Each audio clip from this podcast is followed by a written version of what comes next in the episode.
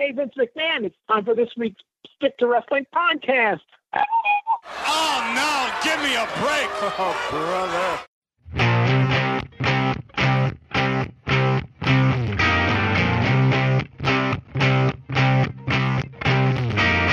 Welcome to the jungle. We got fun and games, and we also have the Stick to Wrestling podcast. I want to thank Guns N' Roses for writing that song about their favorite podcast, Stick to Wrestling.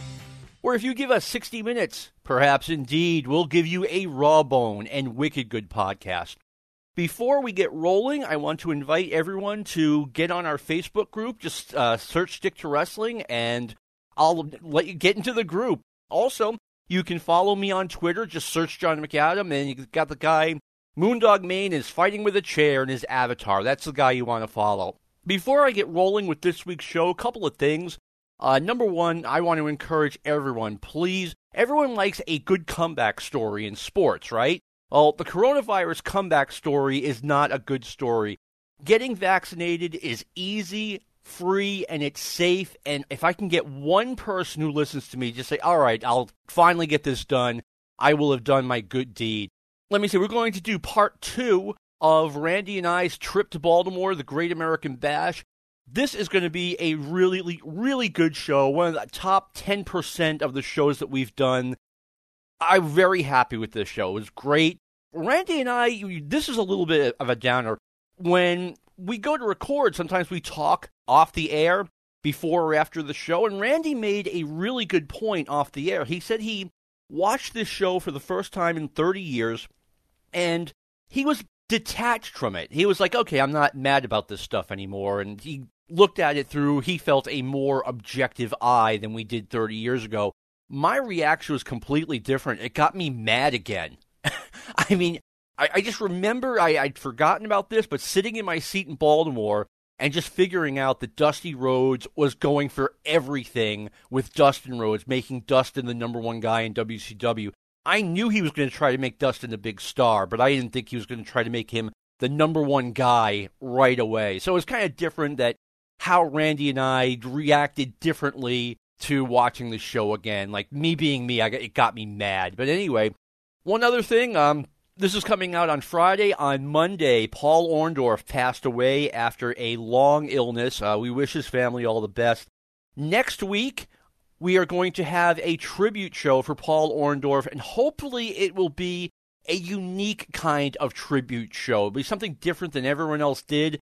I mean, a week from today, like where we might get, you might have already heard all of the Paul Orndorff tributes that you need to hear, but I want you to check this one out. I think it's going to be, like I said, very different from the rest. Here we go with part two of my conversation with Randy Smith. Next up is a cage match between Barry Windham and Lex Luger. WCW World's Heavyweight Championship is vacant. It's the number one contender versus the number two contender. Randy, I believe that that is the way vacant titles should be filled. Uh, because I, have said this before, if you do a tournament, you're asking too many guys to lose. Yeah, uh, the tournament never never worked out really. I, I never got into a tournament. I'd rather they do it this way. Just take two of the top guys, put them in there for the belt, and give one of them the belt. Yep. It was originally supposed to be Ric Flair against Lex Luger in a cage match. The company wanted Ric Flair to lose the championship to Lex on this night, and things didn't exactly go that way. Ric Flair, you know, demanded a contract extension in return for losing the title. He made it clear that he didn't want to lose the title to Lex Luger for whatever reason. Um, and you know, we always blame Jim Herd for what went on uh, between he and Ric Flair, and there, believe me, there's plenty of blame to lay on Jim Herd. But Rick was playing his own games at this point. Like he said, okay, I'll lose to Sting, which you know Sting had just lost the championship earlier that year, so that that's really not possible. And he's like, well, and I'll lose to Barry Windham, who they Rick didn't think that you know they would make Barry Windham champion. Well, mm-hmm. lo and behold, they are like, okay, Rick, you can lose to Barry Windham at a TV taping before the Great American Bash, and we'll put Barry Windham in your place to lose to Luger. So they have this match scheduled, and Flair calls in sick. So Rick's kind of playing his own game. Yeah. Yeah, I, I I vaguely remember. I mean, there was so much going on at that time with Ric Flair. We didn't know from one week to the other. We really didn't know what was going on, and it, it was a really interesting time too because they're taking the top guy of the company for the last hell, the last ten years, pretty much. And what are you going to do without him? Well, I've said this about Ric Flair before. It was like Rick created not it's not his fault, but like some NWA fans weren't going to accept another wrestler as world's heavyweight champion as long as Flair was around. Well, on some level, maybe it's better off then if Ric Flair isn't around. I mean, and by the way, I, I Dave Meltzer told me this. Rick really was sick. He worried himself sick over his contract situation, which I can see Ric Flair doing in real life. But you gotta you gotta make the town. I don't know. I, I can't. I can't imagine Ric Flair calling off sick, but uh, hey, if if that's what was reported, that's probably what happened. No, that that's exactly what happened. Yeah. And it, it, it was probably the last straw that got Rick fired because you know he said, "Okay, I'll lose the belt to Barry Windham," and they kind of called him on his bluff, and mm-hmm. so it, it, was it was originally scheduled for Flair, Ric Flair against Lex Luger, but at the end of the day, it was going to be Barry Windham against Lex Luger in this match. Now, we hear in the background the loudest We Want Flair chant of the night that you could hear on, on TV. Once again, we're going back to the fans in the arena were just pissed. And this is where it came to a head, too. I mean, that chant was deafening. We want Flair. I, have said it on the show before. Like, you know, television does not give chance uh, it, it, doesn't live up to what they were live. I mean, if you can hear no. it on TV, it was deafening in the arena. Yeah, and we were all in. I mean, we everybody, everybody in that arena, same thing. We want Flair. We want Flair, and uh, we did. We we wanted Flair. You know, in a way, I I was happy in a way that Flair left because I wanted to see him in the WWF against fresh competition. I didn't want to see him against Sting ever again, against Luger ever again, etc. Yeah, and it was definitely time for Flair to move on, but the way it happened and what we were given here, we were pissed that he left though. We yeah. We we, we wanted him here, but you know, we wanted him there too. Yeah, no, and it worked to me it worked out as well as it could have because Flair was in the WWF for about a year and a half, and then he went back to WCW, yep. frankly, where he belonged. Yeah. So we, yeah, we at least got to see time. him. Yeah, we did. All right. And well, we'll talk about this on a different show, but they did that wild angle where Ric Flair hits Vince McMahon accidentally. Oh no, it was Roddy Piper who accidentally hit Vince McMahon with a chair while swinging at Ric Flair. That was great. I do remember that too. They they did a lot of good things with Flair in that year and a half, two years they had him.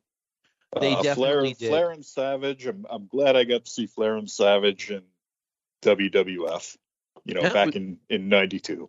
No, we got to see him against Hogan. We got to see some yep. some really good stuff. Now, Dusty, like I said, I've been bashing Dusty. I'm going to praise him a little bit.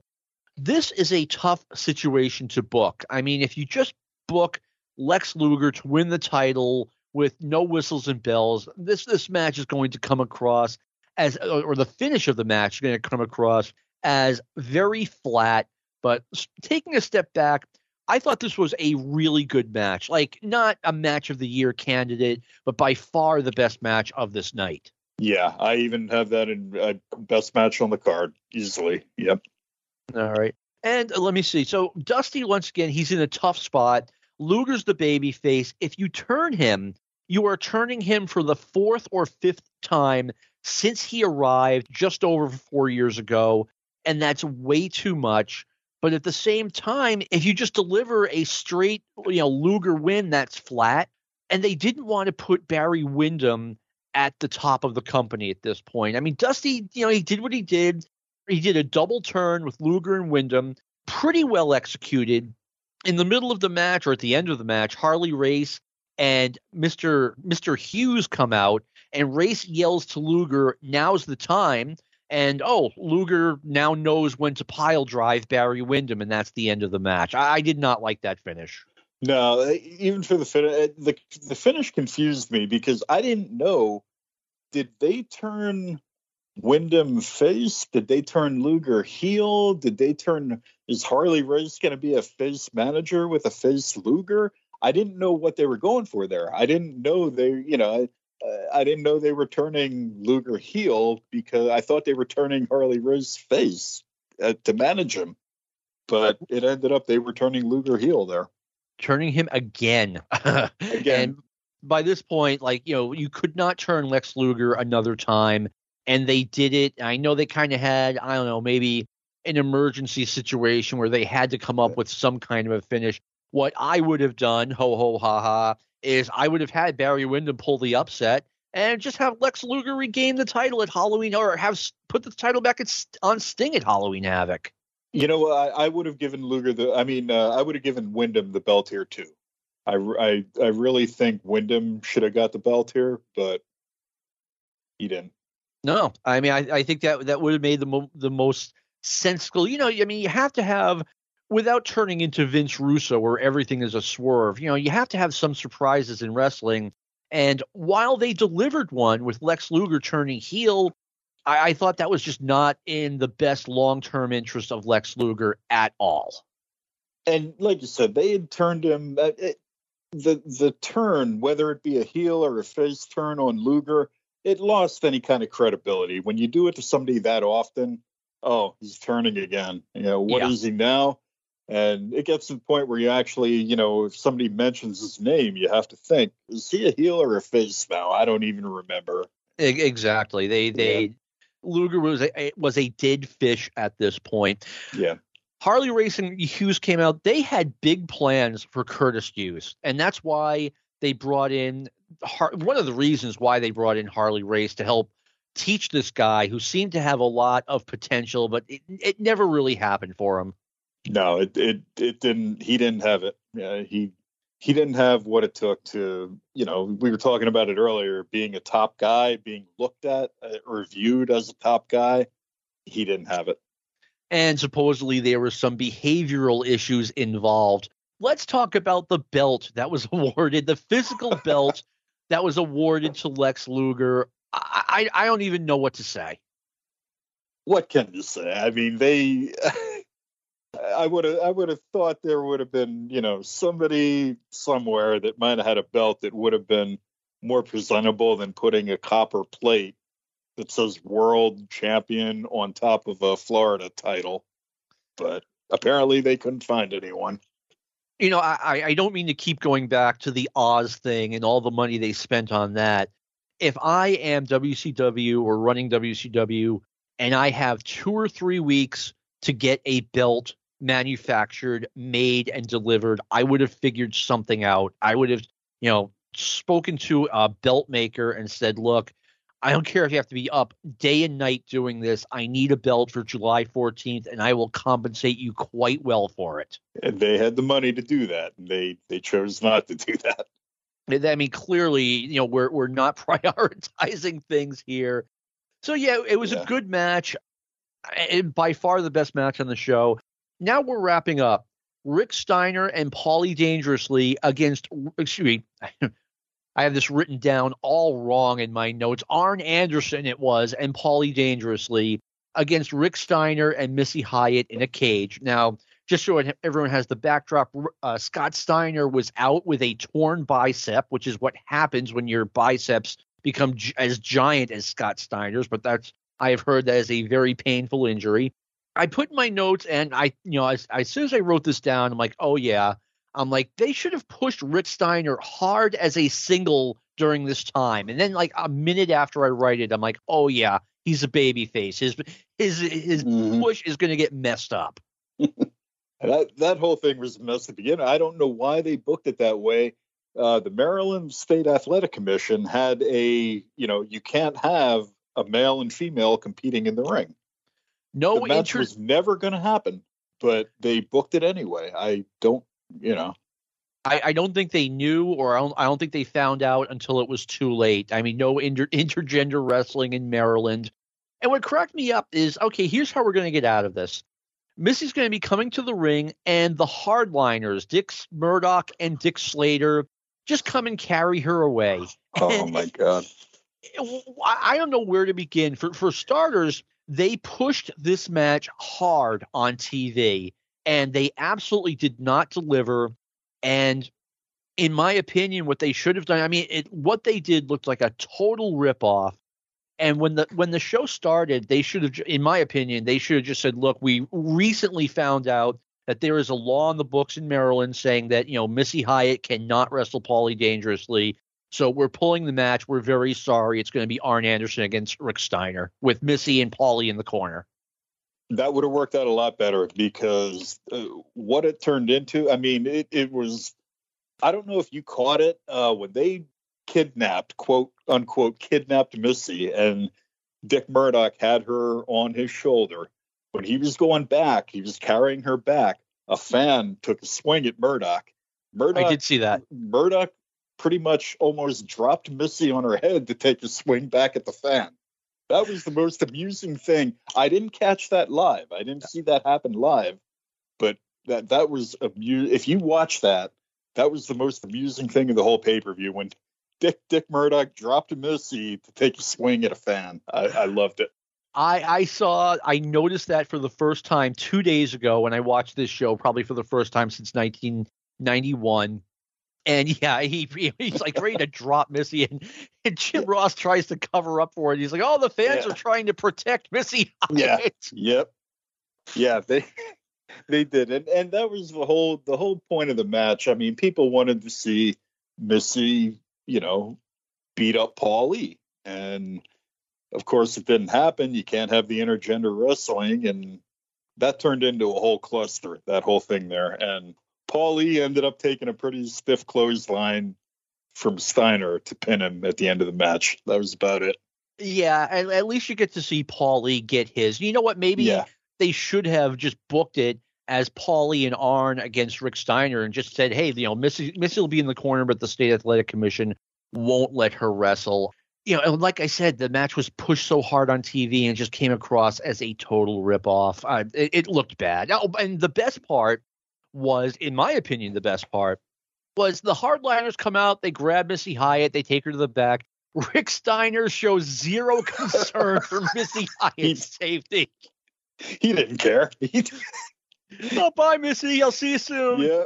Have fun with those two guys. he, he was happy to get her out of there. It almost They- looked like he did. He was. They they should have run an angle a couple weeks later where Missy was pregnant with the hardliner's baby, and that that would have worked. I mean, hell, they were they were doing every other angle. Why not? it sounds like something right out of Vince Vince Russo's wheelhouse, you know. And then which one is the father? You know, Right. have a Maury show. Uh, now, there's one other thing going on in this match.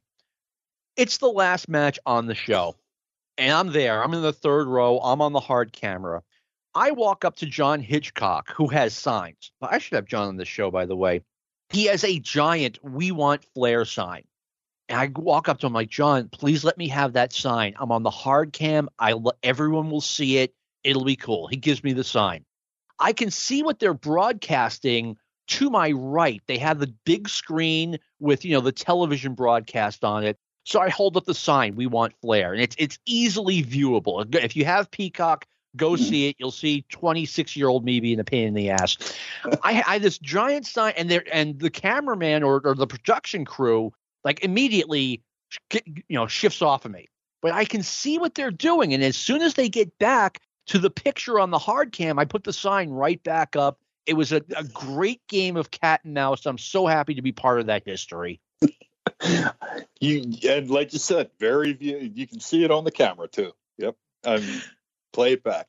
and it was the last match and i knew it wasn't going to last long and i didn't care if they kicked me out but like no one Yeah. e- even approached me I, I have the feeling that if i had that sign early in the show either it would have been confiscated or i would have been on the outside of the building looking in I I don't think they would have kicked you out. I don't know, but I I think they would have just taken it away from you. yeah But, Yeah, you're probably right, Yeah. but I I went all the way, flew from Manchester, New Hampshire to Baltimore, Maryland for the show, and I, I was not looking for an early exit. Believe me, No. that's a that's a long trip. I so, Rennie, what was now one thing too? I noticed they brought in Harley Race. They already had too many managers, in my opinion, before Race showed up. They had Diamond Dallas Page, Sir Oliver Humperdink, uh, Teddy Long, Kevin Sullivan, theoretically the Wizard, and now you're bringing in someone else. I, I think it's overcrowded. Yeah, and again, nobody every everything you take anything that could be wrong in a promotion. This is what was happening. Whatever could be wrong is wrong.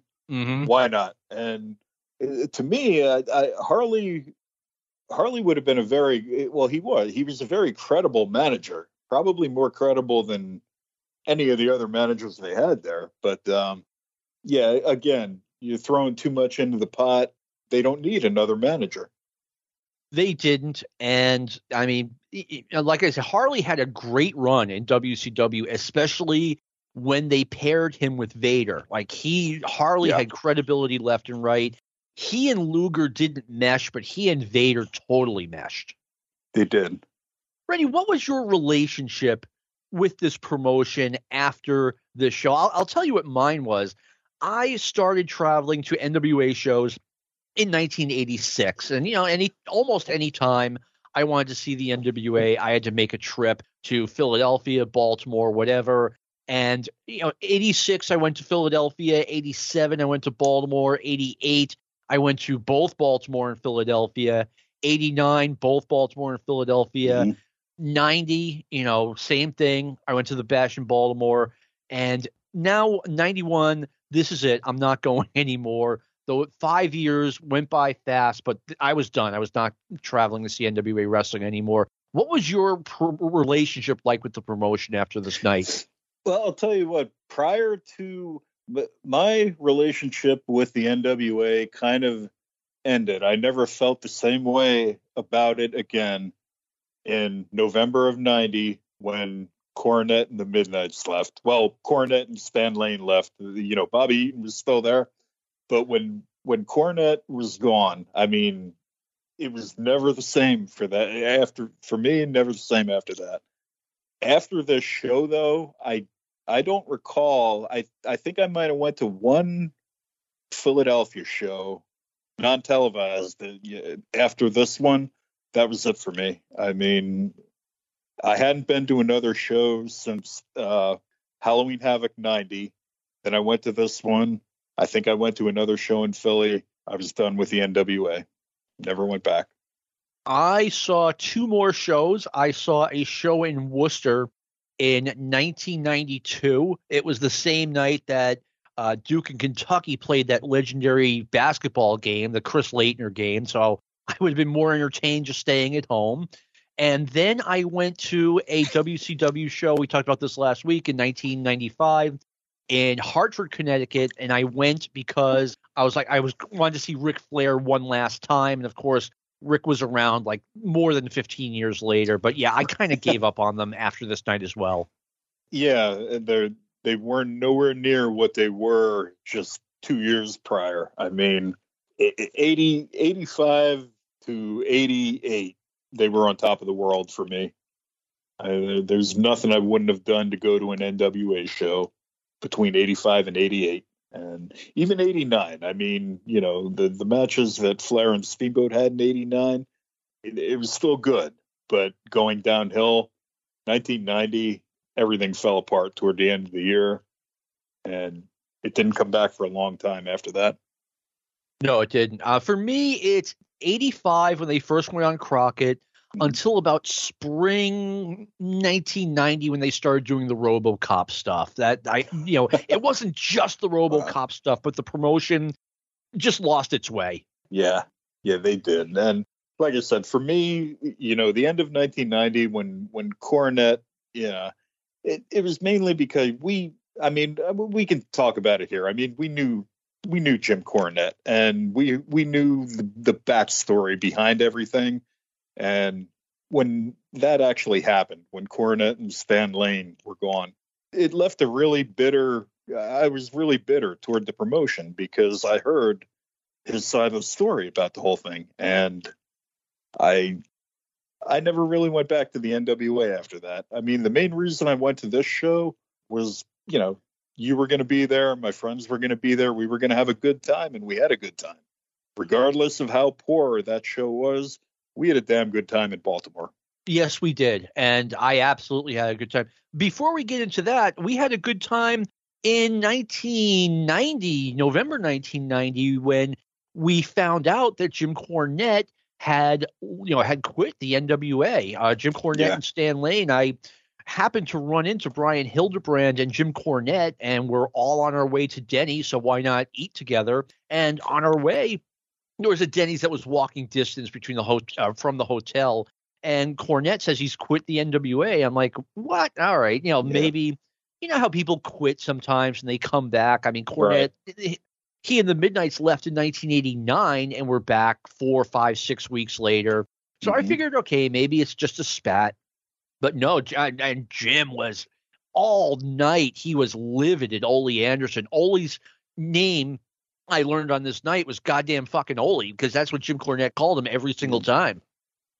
Yeah, it, it was an ugly time to. I, I didn't like anything about the NWA at that time. Hearing hearing everything we heard, no, I I there was no going back after that. Uh, Cornette cracked me up. He's like, "Oh, here's what happened. Ole Anderson said if I don't fucking like it, I can go home." And so I listened to him. I went fucking home. Fuck him. Yeah, him him and Stan both went home. you don't like it, go home. Okay. Yeah. yeah. Uh, that was that was a fun weekend. But anyway, another fun weekend, Randy do you have anything you remember that you want to share with the stick to wrestling audience that that occurred during this weekend in Baltimore? Uh, the uh, the Paulie Dangerously uh, hotel party that we had afterward. yeah, that that was it was a good night. Yeah, um, that kind of happened uh, a little. I, I was talking to Paul a little bit before the show, and I told him, I'm like, you know, after the show, we're going to be back up in in my room. I'll make sure everybody's up there. If you want to come up, come on up. And you know, we all got together in my room. An hour or two after the show goes by, I'm like, God damn, Paul ain't going to show up. I, I happened to go down. I'm, I'm like, I'm going to go out for a minute. I went down the elevator to the lobby of the hotel, and I happened to run into Paulie and Kevin Sullivan down there.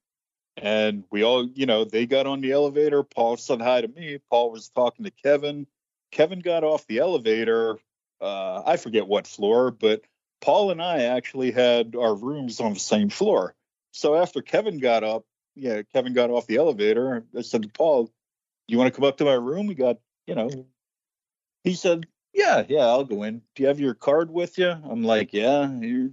So, do you remember when you guys were in the room, how Paul took my card, opened the door, and stormed into the room yelling, Hey, keep the effing noise down in here. that was how you guys didn't know Paul was going to come, but uh, I, I didn't think he was going to come. But as fate would have it, you know, I, I ran into him. I told him to come up, and he came. He came into the room and partied with us all night until about 5 a.m. Uh, I we had no idea there was a possibility that Paul was going to come in, and like a hurricane, does not even describe how Paul walks into this room full of strangers. I mean, I met him briefly like three years later, so he doesn't remember me. And yeah, all of a sudden the door pops open. He's like, "Keep the fucking noise down in here!" I'm like, "Oh my god, it's Paulie Dangerously." Yep. That was, now, do I, you remember I, what happened next? Oh well, we we just uh, I I remember he he sat down and and we talked. I don't if you clue me in on what you're talking about. I'm not sure if I'd remember it or not, but I remember right. a lot about that night. I told a story three or four years ago on the 605, and Paul was not in the room for 30 seconds, uh, let's say 60 seconds. He wasn't in the room for 60 seconds. And someone asked him, Hey, you know, why do you have do you have real heat with Missy Hyatt? And he's like, yeah. And the guy goes, why? Stick to Wrestling Universe. There's going to be some bad language used right here. I'm going to tell you exactly what Paul said. So if, if you don't want to hear the language, like tune out for about a minute or two. He goes, no, I'll, I'll, I don't like Missy Hyatt. I'll tell you why I don't like her. Number one, she's a cunt. Number two, she's a cunt. Number three, yes, I do remember. I do remember what you're talking about. and he just like going, he starts slow. He's like number one, she's a cunt. Number two, she's a cunt. Number three, she's a cunt. And I'm, I'm like, the guy hasn't been in the room for 120 seconds and he's doing this. This is great. What a night. And you know what? I, I can't even, I, I remember you. I remember it was me, you, Wade Keller. I'm pretty sure Scott Dickinson might have been in there too. I don't remember who all was in my room though, other than me, you, Wade Keller, and Scott Dickinson and Paulie. Uh, John Krollman was there. Paul McGee was there. Uh, Okay. Jeff Mullins was not there. Um, I'm trying to think of who else was at this show. I think that's pretty close to it. That's a lot of guys for a small hotel room. Oh yeah, yeah. At the Omni, yeah. and I also remember they had one of those refrigerators where if you took food, you know, food or drinks out, you had to pay for it later. And oh I boy, Randy, you were a, the gracious host. Well, here we go. Yeah, Paul Paul he apparently was pretty thirsty, and yeah, they have a mini fridge and pretty well stocked too um, at the Omni Hotel, which it, it isn't cheap, and I I had no idea how not cheap it was, but. Paulie's like, uh, I'm gonna take an orange juice. You know, they had the little cans of orange juice, really little cans of orange juice in there. I'm gonna take one. You know, Paul took one out of there, and Paul ended up drinking four of them. Okay. Uh, I think It was that few. I think it was four. I think that's all they had. I think they had four cans in there. He drank all four of them. And at the end of the night, he he gave me like three or four dollars. I think he's like, you know, here here's for the orange juice. And somebody took a, a candy bar. I think Wade Keller took a candy bar or a bag of M and M's or something. About a week a week or two after I got home, I got a letter from the Omni Hotel in Baltimore, Maryland. I opened it up and uh, there's a bill in there for like twenty-eight dollars. And here it was the the orange juice. They were like five dollars each, and the bag of M and they put tax on top of that. And this was 1991 money. I, I was Mhm. probably only making about seven or eight dollars an hour at my job, and I'm like, God damn, Paul. And to this day, Paul never paid me the money back, but uh, from what I hear, Paul owed a lot of people money. So Yeah, your I'm gonna- twenty eight dollars doesn't I'm rank. going to let it go. I'm going to let that go. But uh, it was it was an honor having Paul and and getting to talk with Paul that night, all of us, and I think we'll agree with that. he he has an amazing wrestling mind. He really does. You know, the way he laid things out, you know, just, you know, here's how this works, here's how that works. It was really, you know, just hanging out with the the master of wrestling.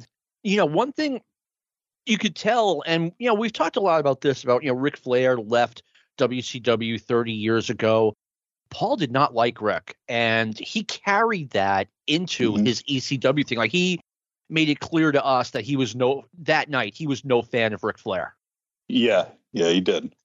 He made a lot of things clear that night. And yeah, one of them he didn't like Missy Hyatt. He didn't like Ric Flair, and uh, uh, yeah, that, I learned so much that night. You know, to, I I really wish I would have, you know, had a notebook and I wrote some of the everything he he he basically talked the whole night, and we listened to him talk for like four four or five hours. He talked, and yeah, it was great. I mean, we got we got the inside knowledge there that very few people got at that time, and Paul wasn't afraid to speak his mind or share anything. Paul just didn't care because Paul was a fan. I mean, Paul was like you and I. He he was a regular fan in addition to being on the inside of everything. And you know what? I I think I really think Paulie had a good time that night because he was with people Yeah. who knew and, and I, I know this sounds very boastful, but he had an audience of people who knew what they were talking about, who it wasn't going to go over their heads. I know that sounds very No. stuck up, but it's the truth. No, and Paul, yeah, Paul knew that we, Paul knew, I knew Paul, and Paul knew that everybody I hung out with you don't kayfabe them. You you they know everything. They subscribe to the newsletters. They know Dave Meltzer. They know Wade Keller. You know, and I think he liked that. He liked being around people that he could talk to about everything. And in a way, I think that was kind of like a therapy session for him because he vented so much shit to us about the company, about, you know, his first run there, about and he even talked uh, i mean i don't know if you picked up on it he he talked a lot about you know uh, here's how it should have been done this is what i would have done and you know then and there you knew the guy he, he would eventually have his own promotion one day i figured he would have been oh wait he had already been booker he had been booker briefly for uh, Savoldi's promotion, ICW in 1990. And wow, suddenly that promotion got way better. And then after he left, it was just IWCCW again. I mean, he showed you that he had, he showed everyone that he had good ideas. And frankly, he should have been part of the creative process in WCW. But once again, you know, you're, you run into the Ric Flair wall. Right. And even even before that, I mean, if you remember 1988, before he even came into the NWA, do you remember when he and Eddie Gilbert booked Continental? How yes, much I better do. that got? How, how much eh, how an incredible improvement in that promotion when they booked it. Yeah. Night and day. I don't know how much of that was Paul and how much was Eddie, but together they they were dynamite when they were booking that promotion. Now, Eddie, and you're right, it was night and day before Eddie came in and then after Eddie left. Eddie was the booker in Continental, but he lived with Paulie dangerously. They shared an apartment together. So you know Paulie mm-hmm. had some some kind of input. Yeah, definitely. Uh, I mean, one thing I remember about the night, he was talking about number one, he was talking about Ric Flair and what Ric Flair was like in in booking meetings. And uh, by the way, everyone knows Ric Flair is my favorite wrestler of all time. I'm not bagging on him, but no one's perfect. Paul was talking about how they'd be having a booking meeting, and Ric Flair would be sitting there like, "Hey, brother, I saw you with that uh, girl last night. Did you get any, brother?" And Paulie's like, "Hey, we're supposed to be talking about wrestling here," and, and Rick would just want to talk about his social life. That's Ric Flair for you, yeah. I mean, and, there's uh, time and place. Yeah, another thing uh, that was. The, do you remember? Paul talked a lot about a, a, gimmick he gave a guy called the Wrestling School Dropout. I remember, remember that. that. Yeah, brilliant, totally bro. They they had this guy who they didn't know what to do with. He he had no charisma. He had nothing. And you know, Paul's like, "What am I going to do with him? He's like a wrestling school dropout." And then a light bulb went off in Paul's head, like, "Whoa, wait a minute! I can make that work." And if you, uh, I, I think I might have video of uh, the wrestling school dropout, but that was a brilliant gimmick. I mean, it wasn't around long, but that was a, a brilliant gimmick that he came up with.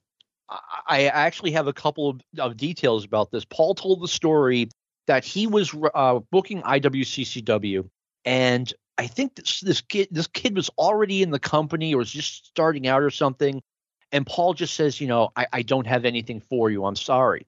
And mm-hmm. the guy kind of slumps his shoulders. He puts his head down. He goes, okay.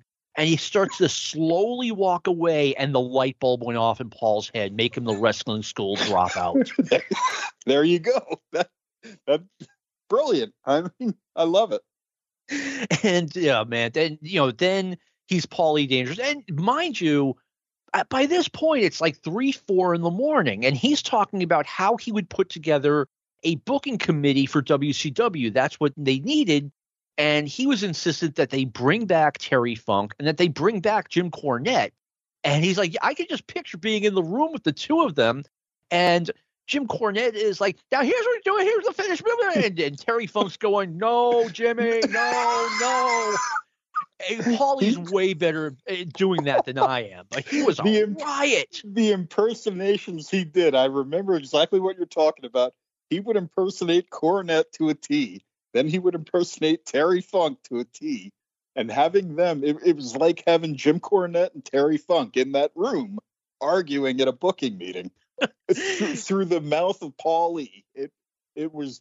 Uh, I can't I can't even describe it. Brilliant, brilliant. Tony Atlas's career was on its ass, and I mean Tony was living. I, my understanding of it, he was living at a YMCA up in Portland, Maine, and you know he asked Paulie, you know, can you use me for a booking? And Paulie said, yeah. And Paulie went over with us how he reconstructed Tony Atlas in IWCCW and made him into a commodity. He'd be like, Tony, here's what I want you to do. I want you to talk real slow into the camera and tell them what you're doing. Like when you put a guy over your head, you say, This is a move I use all of my power with. This is the why I go to the gym every day. This is why I look like this. And he he took Tony Atlas from this, you know, frankly, nothing against Tony, but this broken down former pro wrestler, and he made him into something that both the WWF and WCW now wanted, and it was the WWF who got him. Mm-hmm. Yeah, he could do that. He, if you if you listen to him, he he truly is a brilliant mind. I mean, even to this day, I mean, I haven't talked to the guy in years now, but to this day, I he's he's a brilliant mind, and you can't argue that. I mean, to this day, he is one of the best things on WWF television, WWE yep. television, excuse me. His pairing with Brock Lesnar was a brilliant one, not only, you know, four or five years ago, but uh, 15 years ago. And now he is with Roman Reigns, and they are, I mean, it's just a phenomenal pairing. Yep. I, have always thought he was a great manager, and well, being a great wrestling mind is part of that. Yeah, and he he hasn't lost anything. I mean, he's still sharp, and he he changed with the times. Unlike a lot of people who, over time, they they want to stay in the mode they were in 15, 20 years ago. I, i.e., Jim Cornette. Not mm. putting him down. I'm just saying Jim Cornette didn't develop the way Paulie developed because Jim Cornette doesn't view the current product as something marketable the way Paulie views it. Two different points of view there. There's no right or wrong, but Paulie obviously can continue going and doing what he's doing now. Yeah, I mean, you know, you can't help but be impressed by the guy. He has been in the business now well over 30 years. Uh, you know, and, and it, he makes it work for him. I remember watching an interview with him, and someone said, you know, do you miss ECW? And he's like, no, I just don't think of it. I, have I've moved on. That was something I did in the '90s, and you know, now I'm doing what I'm doing now, and I think that's a, a really healthy way of looking at things. Mm-hmm. Yeah, I mean, he he's a lifer in in the business. He's going to be a lifer. He'll be around. He'll have something to do with it until the day he's no longer with us. He'll never be out of the picture. Um, you know what? I'm not. I mean, Paulie, he he actually strikes me as, as a guy who could walk away if he wanted to. Uh, Absolutely. You know, he just, he, yeah. he's just not a, a mindset where you know some guys. We talk about the Hotel California where you can check out but you can never leave. A lot of the mm-hmm. wrestlers back in the day were like that, and you know, Paulie never struck me as that kind of guy when he you know wasn't happy with his role in WCW and he couldn't get work in the WWF. He got he, he just became a nightclub manager. That's it. I don't mm-hmm. need this wrestling business. And, he, and, when he got the right offer, he came back. Yeah, he he'll always come back to it, it. In my opinion, anyway. I mean, he'll always come back to it because he loves it. He he's a true fan. He was a true fan before he got involved in it. He'll always be a fan. He loves it, and I think he'll continue to do that two other things I want to bring up from this weekend. I, I brought up Wade Keller and Eric Bischoff, you know, crossing paths, getting on and off an elevator. I'm in an elevator with the late great Harry White, and I'll bet you, you know was Harry White there with Paulie? I don't think so. No, no, Harry wasn't. Think, no. All right, I didn't think he was there either, but he, he was on the trip with us. And I'm getting off the elevator with Harry White, who is Mr. St. Louis, and getting on the elevator is Harley Race, and these two know each other. So Harry's like, "Wow, well, Harley, how are you doing?" And and Harley with a great big smile, "Harry, how are you?" They shake hands, and we're once again like, "Wow, they're they're bringing in Harley Race. I wonder for what." Mm-hmm. Yeah, that was the, the second weird elevator moment. And Mick Foley was there. He was at the arena, and I got to say hi to him, but he was there just as a fan buying a ticket, uh, taking the trip from Long Island or wherever, wherever he was living. Mick Foley was in like the uh, the tenth row. Yeah, he he was in the middle of you know he, he was pretty far back, but yeah, we all knew Mick Foley was there. We were talking to him before the show, and uh, I don't know what happened to him after the show. I mean, he didn't hang around or anything, but uh, yeah, Mick Foley was there at the 91 Bash in the crowd, same area I was in, about 10 rows back, I think. Yeah, I'm, I'm thinking he drove down for the show and then he Mm-hmm. drove home. I, I got to, I just ran into him in the the hallway at the uh, Baltimore Civic Center. And I got to say hi to him, but yeah, he probably drove home afterward. But I mean, that's that's just so Mick Foley. Like, oh, I'll just go buy a ticket and see the show, and a few months Mhm. later, not even a few months later, he's back wrestling for them, and he's getting a big role. Yep. I mean, he was managing Abdullah the Butcher and he was wrestling Sting on TV, and he was out there showing us that hey, he's not just a, a or just a random guy. He's you know a guy who can take sick bumps. He's you know he's a real talent in this business. Yeah, and that that's I never saw that coming with him. I I kind of thought, you know, go what you just talked about. I kind of thought Mick Foley would be a flash in the pan kind of thing, you know? Like uh in the late 80s, early 90s, like when he took that bump from Mil Mascaras on the Mm. Clash, that was his shining moment and from that moment on, he'd go downhill and you know, eventually not be with company. I I thought Mick Foley would be done and I had no idea he'd become what he became either. I didn't see that coming with Mick Foley. I totally didn't. And you're, you're you know right afterward, he has this run in WCW where he shows that he's not a novelty act. That's the word I was mm-hmm. looking for. And one la- uh, no one last thing, two last things that I remember. Paulie came up to your room at right around midnight. We were hanging mm-hmm. out, you know, mm-hmm. watching TV, and here comes Paulie. And at about five thirty, I say to everyone, guys, look, I'm sorry, I got to leave. I've got to shower and catch my plane. That's how long we were, you know, well, like God knows how much longer we would have been in that room if I didn't say that. And that's when everyone said, "All right, let's call it a yeah, night." everybody everybody called it a night after that.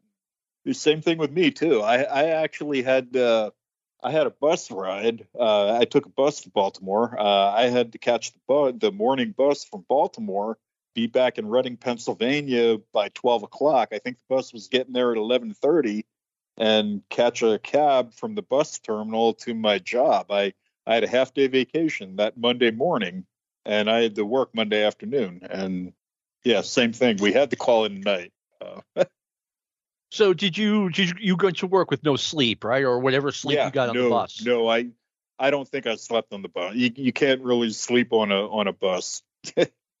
not you know, not from Baltimore anyway. That was uh, you know, you wake up without your wallet something. but, uh, no, I didn't sleep on the bus at all. But back then, you know, I was a 22, 23 year old kid. I could do that. I could go a day or two without sleep. It didn't bother me. No, I I had the next day off, and I was lucky enough to, you know, I flew up to Manchester. A friend of mine gave me a ride back home, so I didn't have to drive or anything. Thankfully, because I'd been up for like 28 hours, and I was, mm-hmm. when I got home, I got to go to sleep. So that I, I I thought I was a hero for staying up 28 hours, but you you did the same thing, and you just went to work. Wow. Yeah, I went to work for you know from twelve o'clock to five o'clock, and I'm pretty sure I went to bed about you know seven thirty that night. But it was a great weekend. I mean, we we had a great weekend. Now this will be the last thing. Do you remember?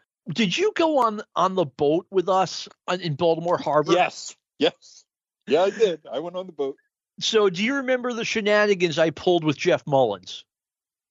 Again, if you if you mention them, I might remember, but I I remember the boat ride. I don't remember anything that spits out in my mind about it though. All right. Jeff Mullins, I mean, he came and, and went very quickly in our little clique. He was in our little clique for less than mm-hmm. a year. He put out a newsletter that was actually very funny. I don't remember the name of it, but he was a really good guy. And he was a little bit older than me. I would say I was 26. I want to say he was like mid 40s, maybe late 40s. And he comes up to me and he's like, let's play a prank on these guys when we're on the boat. Let's act let's act like we're not getting along. And we're gonna make everyone really uncomfortable. And I'm like, yeah, sure, I'll do that. I'll do that every day, right? So we get on the boat and we start bickering about stuff. And we made it look real. Like we were not getting along and we're ruining everyone's day with our bickering nonsense. And finally, Jeff comes up to me, like very quietly. He's like, We've got to knock this off. We're ruining everyone's boat ride. I'm like, All right, well, we got to go out with a with a bang. So I, I made fun of his hat. he was wearing a baseball cap, and I said something nasty about his baseball cap. And he goes, You go through life wearing a douchebag hat, which I thought was a great line. And instead of laughing, I go up and I pull his his baseball cap over his eyes. Now it's getting physical. So I don't know if you were part of it. Ron Lemieux and Harry White like get between us and we start laughing. And Ron, who has been on, on the show before and will be on again, he gets pissed. He's like, I knew it. I knew you two were capable of doing this. And yes, we were. So that was another highlight of our weekend, you know, making sure our friends are not having a good time on a boat in Baltimore Harbor. That I, I don't recall. I remember the boat. I don't recall that though, but uh, that definitely something that I could see you doing. Yeah. yeah. And with, and with that compliment, I am going to wrap up this week's Stick to Wrestling. Randy, it has been an absolute pleasure having you on, I, reliving the good times. One one more thing I wanted to mention before we go, uh, sure. real quick. Uh, you mentioned about guys not being in our click too long. I mentioned I had a front row seat at that show. Uh, there was a guy out there named Bruce Ginnivan. I don't know if you remember him. I have no idea what happened to him, but somehow or another, Bruce ended up landing me this front row ticket. And I barely knew the guy. I knew him through tape trading. And he actually got me the ticket. Bruce Ginnivan, if you're out there, I have not forgotten you. I've looked for you on social media. I have no idea where you are, but thank you. Bruce Ginnivan is the one who got me the ticket for the front row of that pay per view. Thank you. Well, Randy is viewable on on Peacock, and and so am I. And Bruce Ginnivan, I, am afraid I don't remember him, but sorry about that. But yeah, Randy, it, has been a great show, reliving our our fun times for from 30 years ago. And thank you for sharing. Anytime, anytime. We had a, always have a great time talking to you. Thank you. Uh, and yeah, that was the last. Yeah, that was the last time I saw you live and in person. But we can keep the relationship going through the Stick to Wrestling podcast. Uh, yeah, that was that was fun. I want to thank our producer, as always, Lou Kippelman, for all the great work that he does. And I want to thank all of you for listening. We'll be back next week. This has been a production of the Arcadian Vanguard Podcast Network. This concludes our podcast day.